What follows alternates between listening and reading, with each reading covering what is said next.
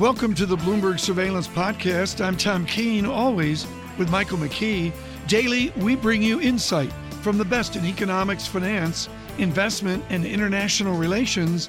Find Bloomberg Surveillance on iTunes, SoundCloud, Bloomberg.com, and of course, on the Bloomberg. Joe Quinlan with us, Bank of America and U.S. Uh, a Trust. Joe, um, the basic idea here, correct me if I'm wrong, is Google and Facebook crush Yahoo. Can you set up a portfolio where you own number one and number two, you own Hertz and you own Avis in every sector that you're in? I mean, you, you could, Tom, but I'd be very careful in that because you have to overlay, if you're going to do automobiles, you have to overlay some Japanese companies, German companies, same with capital goods. Um, you have to start sprinkling in, when it comes to technology, some of the Chinese internet stocks because they're doing pretty well uh, in terms of capability. So you can do that, but uh, you know, you're looking large cap, you might, you know, buying more value than growth. If you want the growth, you got to go small mid cap. Well, the other thing too is if you're buying those companies, you're talking about the biggest companies. So you're not mm-hmm. going to necessarily get much return because of the law of large numbers. I mean, their their, their share prices aren't going to move dramatically. Not not dramatically, but um, and you could also, you know, I mean, Microsoft. I mean, they're they're back, but there was a time when they they were they were quite the laggard for relative to the rest of this industry. So that that that could happen again at some point. It, it, you just made me think though, um, because if you if if you're buying those companies, you're probably not going to lose a lot of money. You're not going to gain a lot of money. It's a little bit like investing in defensive stocks in the tech sector. Are there any dividend paying stocks that are worth having just for their the the dividend appreciation? At least you're getting something out of it? Because we always talk about dividends. Okay you're going to buy an industry you're going to buy a utility but is there anything in tech like that? Not really Mike, I mean, I, I, mean, if you if you're looking for dividend, you're looking for income. You know, stay traditionally, whether it's the pharmaceuticals, the capital goods, the industrials, the transports. But you know, technology, you want you want more growth. You, that's your t- that's your bent in that sense. Doesn't mean you can't get it once in a while, one-off dividend payers. Um, but you know, if you're looking for income, no, you got to play safe. I, I'm looking here at the press release, which is is almost a parody of uh, MBA speak from good people. Mr. Armstrong, who, folks, full disclosure, I consider to be the transaction of a few years back, the Verizon AOL transaction. Armstrong looked like a genius. And of course, Ms. Mayer with comments as well. Lowell McAdam of Verizon is well, but the word that permeates this discussion is scale. Help our listeners worldwide the sophisticated CFA types and people that maybe have never heard that word. What is scale and why do we care? You, you need scale, Tom, to, you know, to drive the demand, drive the top line growth, help reduce the costs, pull in from different uh, comp- competencies.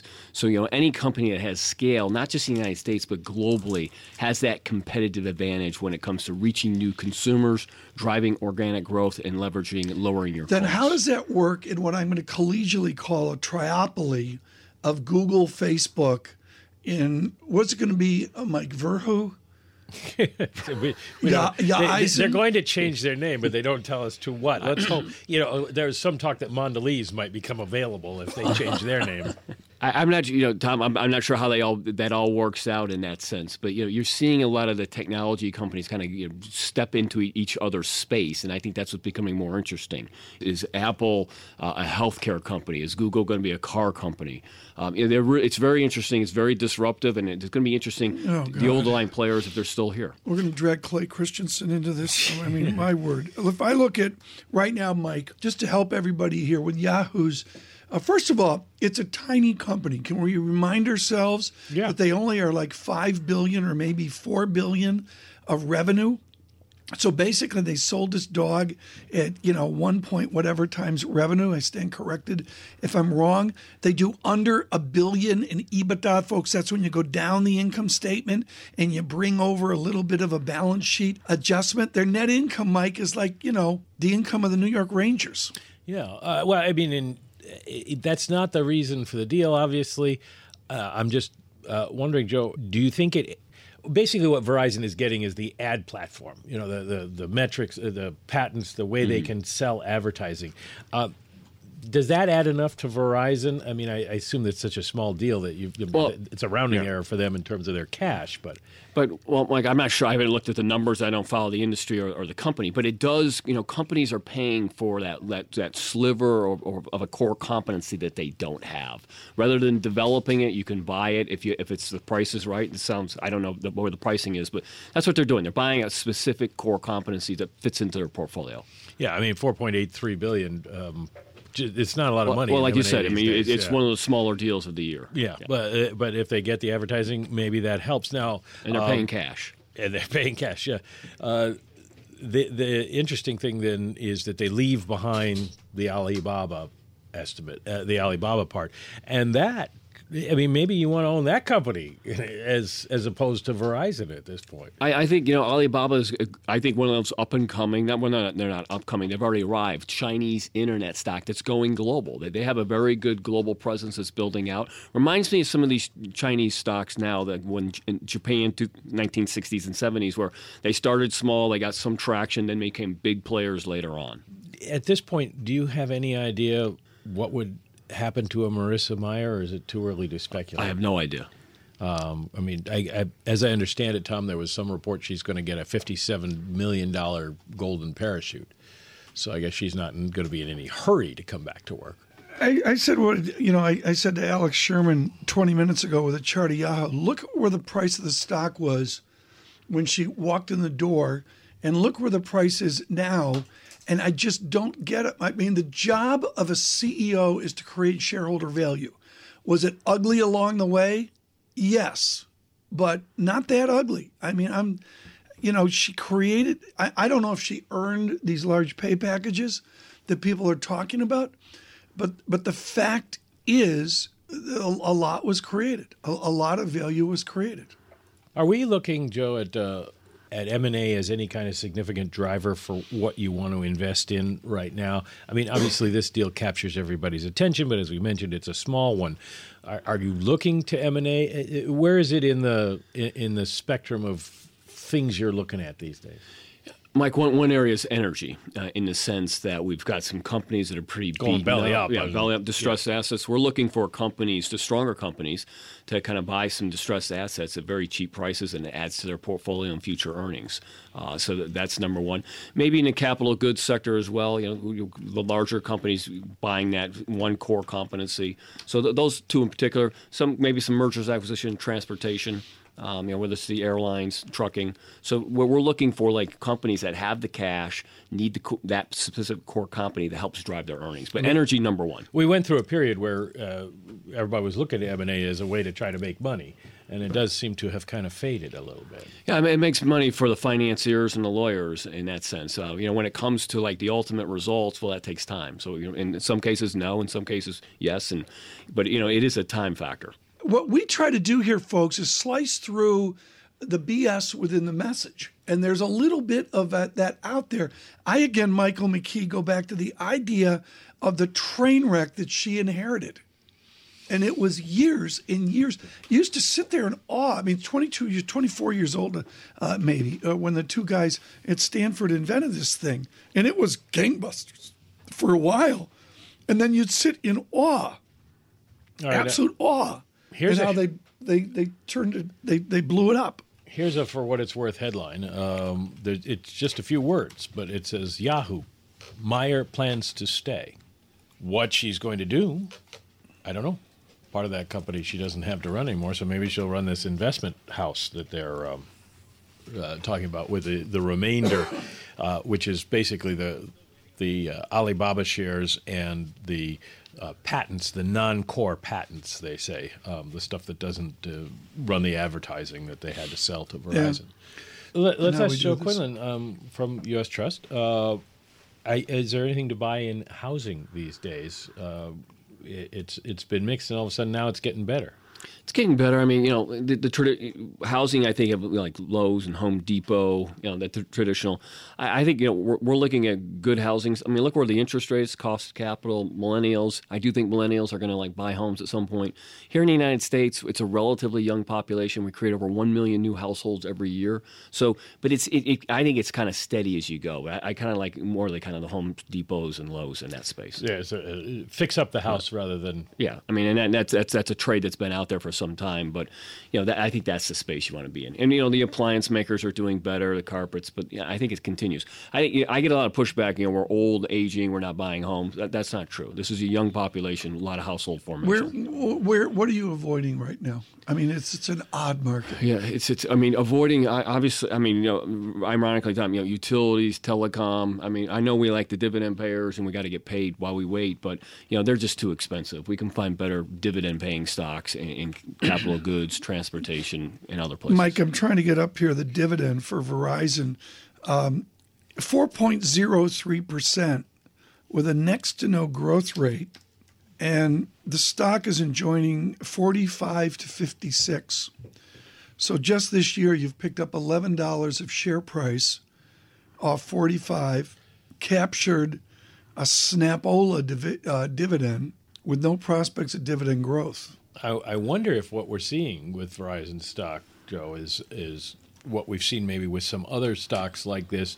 People are betting on the possibilities of the internet and and these things as opposed to certainly actual revenues. Well, I, I think so, Michael. But at the same time, maybe they're looking at their bills that they get too from the cable companies, and, and, and, and, you know they think like, wow, I'm paying that much, and it's this cost for this service, and it might be falling to the bottom line. So it, it's a little bit of both, but you know the the earnings backdrop is going to have to be pretty supportive mm-hmm. to create maintain those dividends.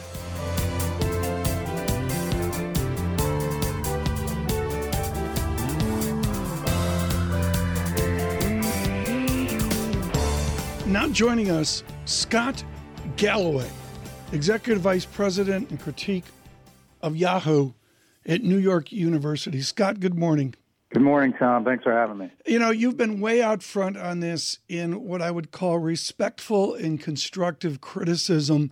We just heard from Tim Armstrong and Marni Walden as they rationalize this transaction. Our basic theme with our Alex Sherman is why is Verizon doing this? What's the desperation behind this transaction? Tom, I think this is a good thing. I think this is peace with honor for a great company that's gone from 13% of all digital marketing in 2009 to 3.5%. But as digital marketing continues to grow and there's a duopoly, Verizon sees 100 million asset, 100 million handset, handsets, excuse me. Uh, they see a great leader in Tim Armstrong. They see a market that's growing, and they see a company they can pick up for about five billion bucks. I, I usually don't like most acquisitions. I I like this one. I think it's a good idea. I think it's I think this is good for Yahoo employees. I think it's good for Verizon. I think it's good for the ecosystem, good for the planet. Does Verizon keep all of what there is of Yahoo now? I mean, they, uh, they clearly want the advertising algorithms. Do they want all the content and the search functions and that sort of stuff? I doubt it. I think they will put more management discipline on the company than has previously been applied. Uh, you know, the whole people would probably say the disease that's afflicted Yahoo over the last 10 years was was dancing in too many parties. And Verizon is an incredibly well-run company. Tim Armstrong has ended up being kind of the most talented uh, managerial ex-Googler. My guess is that they're gonna they're gonna streamline this thing and focus on you know pre-roll video, some of the programmatic media, and the fact that Yahoo still gets a billion people. I mean, the population of Europe the U.S. and out in Latin America show up to a Yahoo site every year. 225 million email subscribers. Yahoo Finance is a fantastic product. So I think they'll pair some stuff, but there's there's a lot of assets here. This is uh, Verizon. This is a 228 billion dollar company. This is a rounding error for them in terms. of I mean, this is the change in the yeah. couch uh, for them to pay for this. So we've talked a lot about what it will do for for Yahoo. What what does it end up mattering? You know, how much does it end up mattering to Verizon in the long run?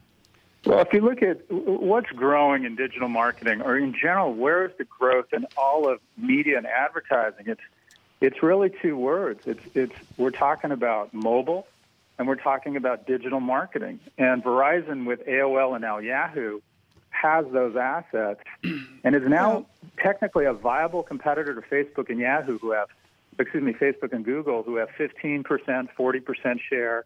And now with the acquisition, Verizon has 5%, and it's no longer it's no longer a duopoly. There is a third player here with some heft and you know some assets. So I think Verizon gets, as you said, for not an incredibly dilutive acquisition, an opportunity to go toe to toe with two players in an ecosystem that's growing, and they have some outstanding assets.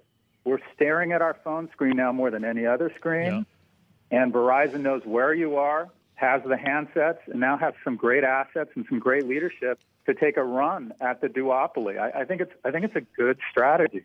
Let me uh, let me just point out quickly, Tom, that uh, when Yahoo hit its peak market cap of 125 billion in, at the start of 2000, Verizon didn't exist. Still, Bell Atlantic. Wow. Six months later, uh, they bought GTE and formed Verizon. Mm-hmm. Scott, you know, I, I, I, look at this and I think, again, your perspective has been uh, really, really wonderful. I'm looking at ad blocking, just as, you know, to use a Clay Christensen phrase, the ultimate dis- disruptive force. Do you have a legitimate yeah. confidence that a no name, Verizon, Yahoo, Verizon, whatever it's going to be, can compete with Facebook and far more can compete with Google? I just don't buy it for a minute. I mean, I get it's a triopoly, but they are, I mean, this is not Hertz and Avis. They are massively a third round player. Yeah, it, it's a fair point, Tom. They're, they're, they are RC Cola Coke and Pepsi, right? So ad blocking, uh, you know, I, I generally believe that in, in, general, advertising has become a tax that poor people pay. To your yeah. point, wealthy, yeah. technologically literate people are opting out advertising. But there are some assets here that people do want. People do like Yahoo content.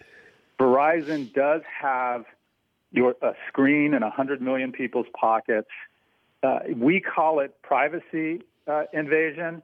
Millennials call it relevance, as long as you can serve them ads that are relevant to them.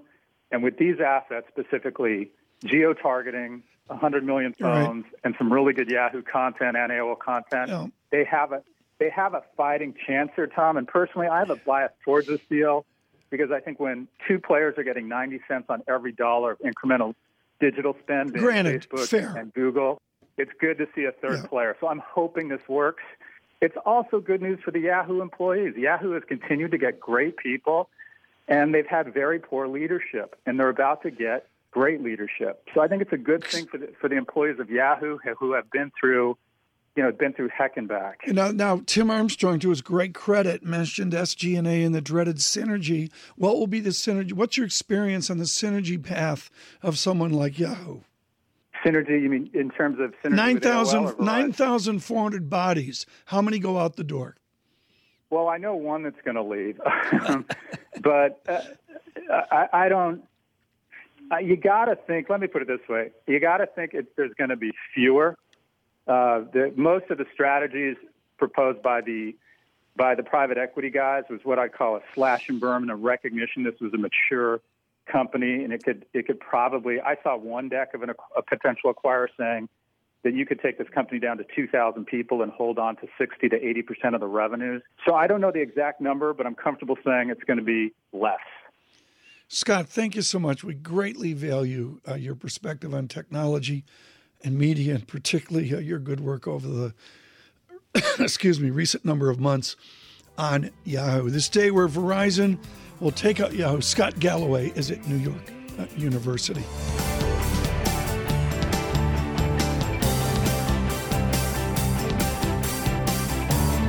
We make a hard right, a segue over to technical analysis with one of our most popular guests, Louise Yamada. Louise Yamada, uh, technical research. Louise, the hallmark of Yamada chart analysis is a long term x axis. You love to look at long charts. If you take a bull market back to 1998, can you confirm we're still in a bull market? Well, we certainly have uh, tried to follow what we're seeing in terms of any changes that take place. We had been pretty much uh, concerned about a bear market, and we saw 20% down on so many areas. Um, but over the past couple of months, some of the patterns started to turn up and suggest that maybe the market could go higher, and we have seen uh, breakouts through these year plus consolidations. Now we could call them rather than tops. Um, and we have to acknowledge that there's an extension here to the bull market. Yeah. There is technical improvement. And folks this is going to be a little bit geeky. Charts on radio or sport and the way I would do this, Louise, is to use a word that you and I use, which is distribution, which is the back and forth within a pattern. What does the distribution tell you now about all those blue chip stocks all of us love to own right now? Well, the distribution pattern uh, took place from late 2014 to 2015. And as we moved into the end of the first quarter of 2016, we started to see an evaporation of some of that distribution and more a pattern of accumulation. There, uh, for the New York Stock Exchange in particular, you've seen the distribution pattern, and then you started to see the beginnings of what looked like a potential reverse head and shoulder bottom, which means that you've had accumulation coming into place uh, over the past month. Can you be comfortable in the market now? People that don't do charts are dying to know from Louise Yamada can they have comfort in holding things that have been good for them over the last, well, five years back to the bull market? Oh, sure. I think that if something has continued up, and there are uh, quite a few stocks that barely recognized the period of distribution and continued to go higher without a blip. Uh, but I think that one of the rules of thumb is always to have a move up, a mental stop loss, uh, to protect your profits and uh, recognize it and respect it if the pattern right. reverses and that stop loss is uh, taken out. You are a wonderful pure technician. Can you see Janet Yellen in your charts? I wish we could. I think maybe the only one that uh, suggests something might be coming is the two-year note, which uh, broke the uh, uptrend uh, very briefly and has bounced back up above it. We had another breach of the uptrend a little bit earlier, but you have an uptrend that's in place for the two year note. The 10 year's been a little bit more disappointing, but the two year might be suggesting here that the, there could be something coming down the line. Well, what would you like to suggest that would be? We need to get you in trouble in we the economic world today. What would that be? Well, I I'm inclined to think that we should be uh, raising once again. Uh, but that's my personal opinion. We like, and maybe per- that's what the two years saying. We like your personal opinion. Louise Yamada with us, folks. Louise Yamada, technical research. I've already had emails. Yes, we will speak to Ms. Yamada about oil and gold as well, particularly oil, which is I the word I use, folks, when it's a technical jumble, is soup. And there's a lot of soupy charts out there, not giving me much. You learned trend. that in CFA. That's CFA level yeah. four. You, you get that soup. Louise Yamada with us on Charts. David Rosenberg coming up here in a bit. That's good as well. Rosenberg after Yamada. That's a very cool thing. Louise, oil. To me, it is massive soup. It's massively indeterminate. Can you make a directional call on oil? Well, over the past year, um, more and more the development of a potential reverse head and shoulders bottom. So we've been looking here for the potential for a pullback toward 4240 to complete a right shoulder. Uh, if 40 doesn't hold, then all bets are off, and perhaps the formation is aborted. But at the moment, I think that we're looking at the possibility for a, a bit more of a pullback for the price. If it holds 40 and starts turning up, then perhaps the uh, consolidation will continue and a breakout through 50. Yeah would suggest higher prices. But if 40 doesn't hold, then maybe you're going to have to go back and test the low. At the moment, we're constructive. The, the low was in the high 20s. Do, do we right. go that far if we break through 40? Um, it's a possibility. It's a possibility. We're not looking for 40 to break. You've got a strong 200 day moving average right there at 40. Um, it could slip just a little bit lower. But at the moment, we're following this potential constructive pattern. We'll see how it forms. Mike, we had a potential constructive pattern this weekend. One of the children actually did the dishes. that, that's what potential constructive. these days. Louise, I'm curious. Uh, we, we've been talking to a, a lot of strategists lately and asking them in this world where everything seems to be breaking down and models seem to be uh, breaking down. You know, uh, do your models work? How do you how do you figure out the value of something? And almost all of them say it's really hard. And I'm wondering if it has affected the charts in the same way that uh, we seem to have uh, gone into a different kind of environment, maybe a secular change in something. Uh, has has the same thing happened for you when you're looking at the charts? Well, since we follow price, we just uh, take what what is given to us and adjust our opinions accordingly. But I think that there is certainly a once in a lifetime or century problem in the fact that we've got so much with negative interest rates. I'm I'm not comfortable with that at all and I think it's shifting the way people think and we've been suggesting and I did a little editorial last month suggesting whether the stock market isn't where we're experiencing inflation with these breakouts um, and it's not being factored into the inflation quotient, so to speak. And uh, we're seeing um, the utilities and the telecoms and the consumer staples doing well, breaking out, giving us monthly momentum buy signals. And you've got to ask the question: Are we looking at something with them that's offensive rather than defensive this time because of the uh, unique situation? What is it like trying to figure out uh, what's going on in in in a Fed world, central bank world, put it that way, where nobody quite knows what the central banks are going to do. So that influence isn't as easy to figure out. I mean, it used to be the Fed would tell you what they were going to do and did it. Now they tell you what they're going to do and then they don't do it. Mm, well, I don't think we have a chart for the Fed, unfortunately. But in terms of the the influence of interest rates on stock prices. Oh, I think that because the interest rates are so low and even negative, you're probably getting foreign money coming in too as a safety safety factor here, and that's possibly right. behind what's happening with gold.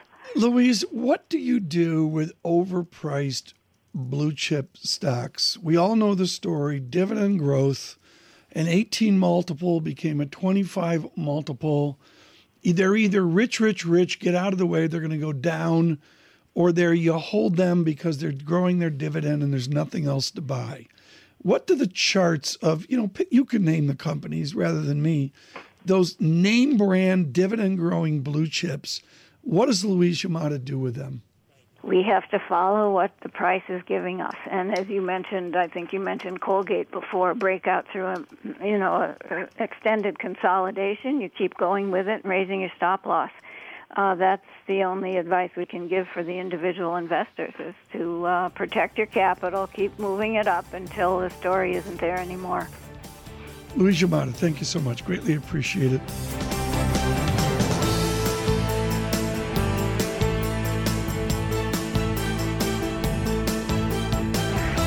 David Rosenberg is chief economist and chief strategist at Gluskin He joins us now. We don't have any numbers to talk about, but we do have a Fed meeting to talk about, David. And the numbers that we have seen in recent weeks have started to come in better than forecast. The surprise indexes are all higher. Does the Fed get through this meeting without suggesting maybe we raise rates sooner rather than later? Well, you know, I think we have to put it into perspective. The data has certainly come in um, above expected, but the expectations uh, were pretty low to begin with. So, you know, look, when you take a look at the Atlanta Fed um, model, it's pointing to 2.4% growth after, call it around 1% in the first quarter. So, uh, we're still averaging out um, very tepid growth rates uh, as far as I'm concerned. I think that, uh, you know, the, the last uh, Fed meeting was a week before Brexit. Uh, there was heightened uh, global political concerns. Uh, markets were certainly a lot more jittery than uh, than they than they are now, with the uh, major averages, you know, testing uh, their uh, their all time highs. I think that the one sentence that comes out of the statement is, of course, the one that talked about job growth uh, diminishing. Um, especially after the last non-farm payroll report, um, the consensus seems to be that the Fed's going to tip its hat towards signaling um, a rate hike, you know, as early as September. Uh, I'm not so sure about that, but you know, if you're going to ask me, do I think that this particular statement will be more upbeat uh, on a macro basis, and certainly in terms of what financial conditions have done, benchmarked against what we had in mid June, um, you know that I'm full square with. But um, the the Fed, I think the core uh, Fed policymakers signaling that uh, they've got an itchy finger right now. Uh, I'm not so sure, and if they do, I think it'll be uh, it'll be caveated with uh, so many. Uh, other items that have to happen that I don't think that it's going to really spin the dial that much uh, in terms of Fed futures contracts or the bond market in terms of where it's priced right now. Well, you think they, they, maybe they just kind of want to give themselves optionality and not have the markets pricing in a first quarter 2017 move. They're not going to say the word September in their statement. No, uh, but they can always find uh, some sort of language. My my sense is that. Um, you know, is, it is it the tail, uh, or is it um, uh, you know, uh, or is it the, the the head of the dog here in terms of chasing what?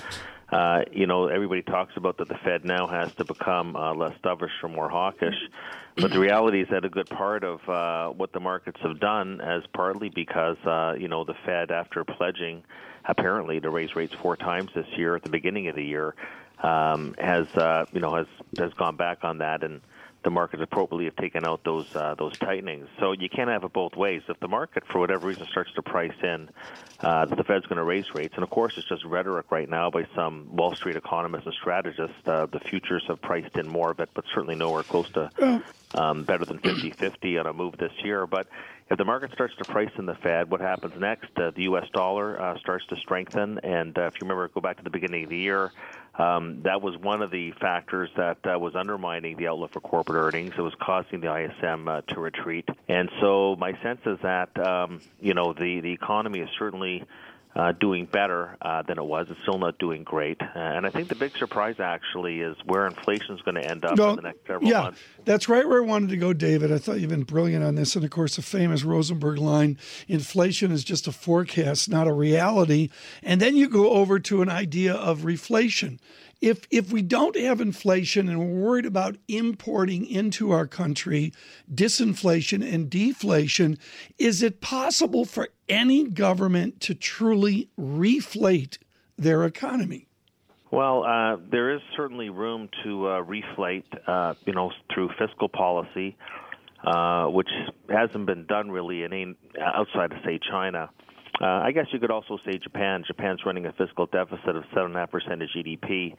Um, but you know, when you have a, a debt to GDP of 250 percent, uh, you, you get to what's called Ricardian equivalence, where the additional fiscal stimulus just gets saved and doesn't get spent.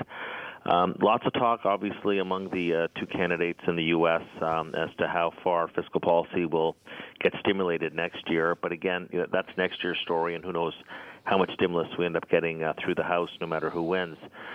So, you know, my sense is this: just looking at the data, you know, here we've had, um, you know, uh, oil prices double off the lows, and the headline inflation rate is one percent. I mean, seriously, is that is that all you get from oil prices doubling from the lows?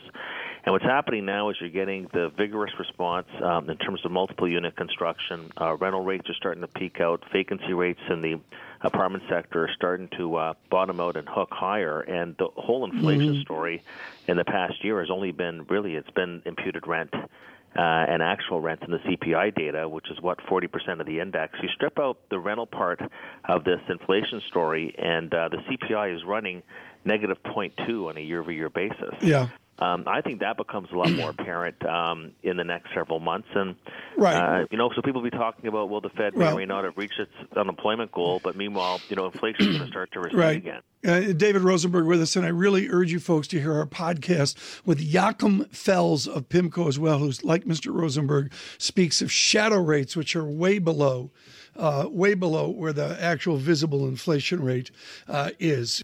Um, David, you are the ultimate just the facts economist. What facts have you learned about negative interest rates? Well, I think what we learned about negative interest rates is that uh, ultimately all they end up doing is uh, putting a tax uh, on the banks. And if you're ultimately wanting to generate a healthy economy, uh, I think you need to have a healthy banking sector. So uh, I'm uh, actually happy that this is not a policy that's been transmitted to North America, nor do I think it will be. Uh, and so far, uh, I don't see any evidence that um, it's done uh, anything to uh, recreate confidence or economic acceleration, um, you know, within the broader European economy, especially the eurozone. So to me, it's a if you're going to stimulate policy, again, I'd rather that we moved away from strictly monetary towards uh, some fiscal response. That ultimately will lie with Germany, which actually is running budgetary surpluses right now.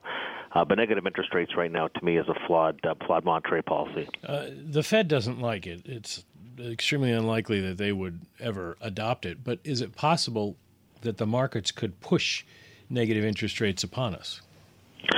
Well, I, I'm not so sure that it's uh, something that the markets are pushing. Uh, you know, the, the, one of the reasons why I suppose that uh, you haven't moved to a situation here in the U.S. or Canada where rates have gone negative is because um, you know central banks here are no longer in the QE game. Uh, you have a situation where the uh, two parts of the world that have negative uh, yields uh, are the two areas of the world, uh, Japan and uh, say the euro area, where the central banks there are still aggressively involved in quantitative easing. In fact, to a point where you know the ECB is so aggressive now in the corporate bond market that you have in some cases short-term corporate credit trading at a negative yield.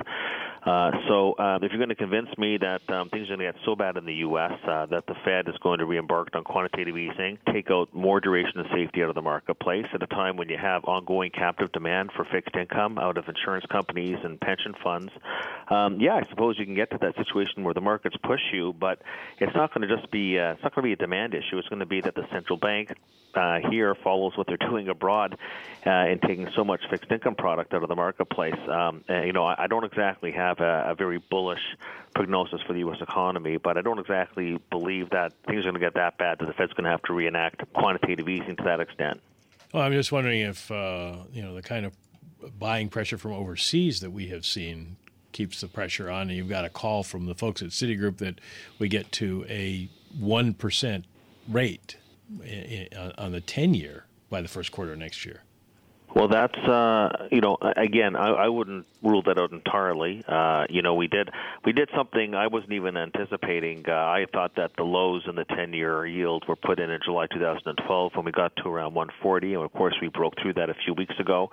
So I think we're in a new and lower range on the 10-year note yield, uh, and uh, you know, if we do get to one percent, which again I wouldn't rule out, it's not my base case, but uh, it would take, I think, uh, more than what you're talking about right now. It would take more than just uh, the pull of lower lower global bond yields, it would take a relapse in the U.S. economy to get to those sorts of levels. Take a look at what it took to get to um, 140. It took 140. It took a, a recessionary scare from a very poor uh, May payroll number, and of course uh, the geopolitical risk coming right out of the Brexit. So you'd have to have uh, really a combination of things go awry to get yields all the way down to one percent. Um, you know, that said, uh, one uh, isn't uh, isn't negative. And look, you go back to that whole period for about a decade uh, in the early 40s to the early 50s. Uh, you know, the Fed uh, pegged um, the the long bond yield at that point for a decade um, at, at at two and a half percent. Um, you know, if the Fed ever wanted to uh, abandon, say, its policy of targeting its balance sheet, which is what it was doing under QE, to targeting long-term rates, it could easily do that as well. But uh, let's just call it for what it is. If interest rates were really um, uh, the panacea for accelerating economic growth. Well, I mean, you've had that in Japan now for a quarter century. Where's the acceleration? Um, you've had uh, um, unbelievably uh, easy monetary conditions in the eurozone. Where, where's the acceleration in economic growth, or yeah. for that matter, in the United States? So uh, we have to really think about something else, which is going to be through either regulatory policy uh, or through tax and spending policy. To me, the answer really lies in fiscal policy. So we can talk yeah. here theoretically and academically about negative interest rates, but the proof is in the pudding. Uh, the European economy right. is still not going anywhere despite um, uh, this unprecedented right. monetary relief. So the, the answer is going to lie with fiscal policy. David, you, you synthesize economics and equities. We've had a number of people that did. Joe Quinlan on earlier does much the same thing. Are you comfortable – owning dividend growing big U.S. companies? Uh, well, I think that that theme is going to remain intact. You know, until uh, until bond yields uh, uh rise on a uh, on a sustained basis. So look, we have an unusual situation now where it's not just where the dividend yield of the S&P is above uh, the 10-year note, it's above the long bond yield. I don't know of a time that it's happened before. I think the utility stocks uh, are way overpriced, and uh, you can argue that maybe Staples Telecom to a lesser extent.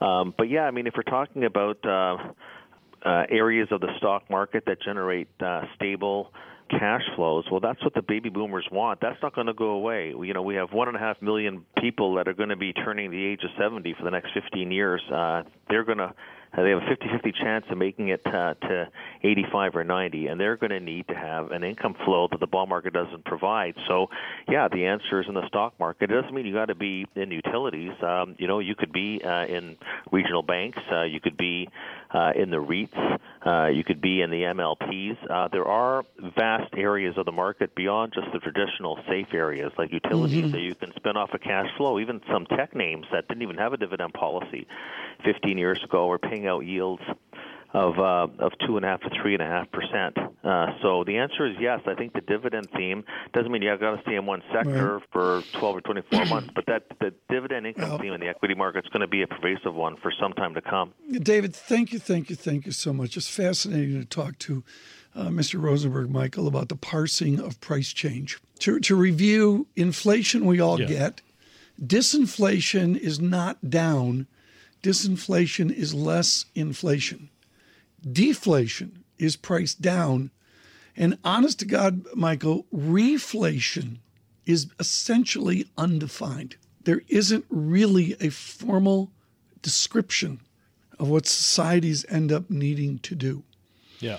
Which is interesting. There's a few other things, odd things like that. Yeah. But uh, after all these years, you still got to walk through inflation, disinflation, deflation, reflation, how do you define stagflation? No, stagflation is uh, with the, the, the economy not growing very fast and inflation rising. Yeah. And My answer is a recession without the NBER involved. Just one opinion. Thanks for listening to the Bloomberg Surveillance Podcast. Subscribe and listen to interviews on iTunes, SoundCloud, or whichever podcast platform you prefer. I'm on Twitter at Tom Keene. Michael McKee is at mckonomy. Before the podcast, you can always catch us worldwide on Bloomberg Radio.